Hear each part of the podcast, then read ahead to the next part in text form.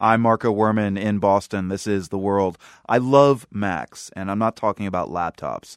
Can we return to the pre computer age for just a moment, people? We're talking apples now, the fruit. And even in this part of the world, the home of the Mac, it needs protection. A Canadian farmer is using something he calls the Big Bird to protect his crop of McIntosh apples. We'll get to that in a moment. First, though, here's our McIntosh related geo quiz for you.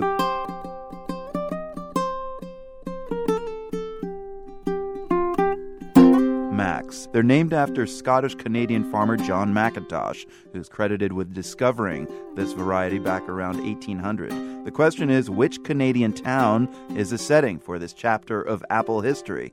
It's where the mother of all McIntosh apple trees once stood. Let's get the answer from Phil Lyall, who runs Mountain Apple Orchards in southern Ontario. Phil, where do McIntosh apples come from? Well, uh, the original McIntosh apple tree was discovered on a farm uh, in Dundela, Ontario, sort of between Ottawa, Montreal, Morrisburg, in that area. Right. Southern Ontario, Dundela is the answer to our geo quiz today. So your orchard isn't too far from there, Phil. What's going on with your apple trees right now? Well, like a lot of growers here in northern climes, we had to deal with frost again this year. We were at uh, full blossom, which means the blossoms were fully open and at their most susceptible point.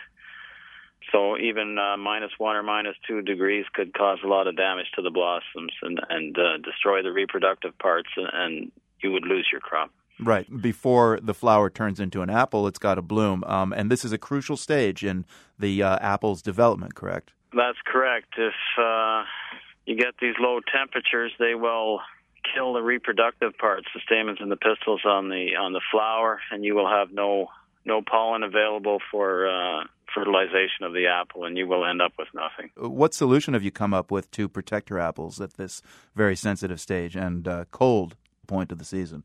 This year we hired a helicopter. We did it last year as well. We had to deal with the same problem with an early spring and, uh, and then followed up by a frost. And what we did was hire a helicopter both seasons and, and have it fly over the orchard once the temperature hit a certain point and blow the warm air back down onto the apple trees. It's called an inversion.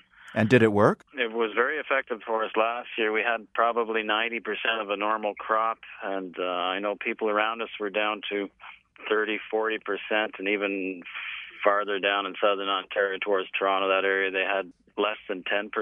So, uh, yeah, it was very effective. It was a good year for us. I mean, helicopter is expensive, but the price of apples went through the roof, and we had lots of them. So it oh, was good. The weird thing, though, is that cold temperatures come at very inconvenient times of the day, like two, three in the morning, and you've got what ten thousand trees.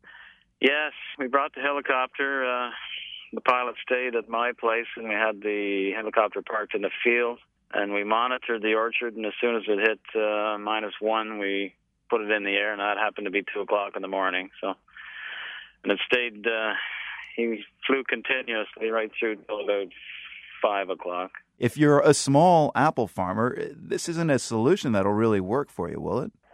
Depends on how valuable your crop is, I guess. Uh, I mean, farmers are, are gamblers, basically. You're always constantly dealing with the weather, and uh, yeah, it is a hit and miss. But uh, we have sat back in the past and not done anything and lost our entire crop, which is even more expensive, you know. Right. You know, it depends on how much your livelihood depends on it, I guess. So you've got this cold snap. Any guess when uh, you'll be clear of frost? We're clear now. Well, that's good so, news. Yeah. You yeah. put the helicopter back in the, the hangar?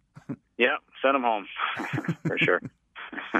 Phil Lyall runs Mountain Apple Orchards in southern Ontario. He provided us with the answer to our geo quiz today. That would be Dundela, the home of the McIntosh apple. Thanks so much, Phil. All right, Marco. Thank you.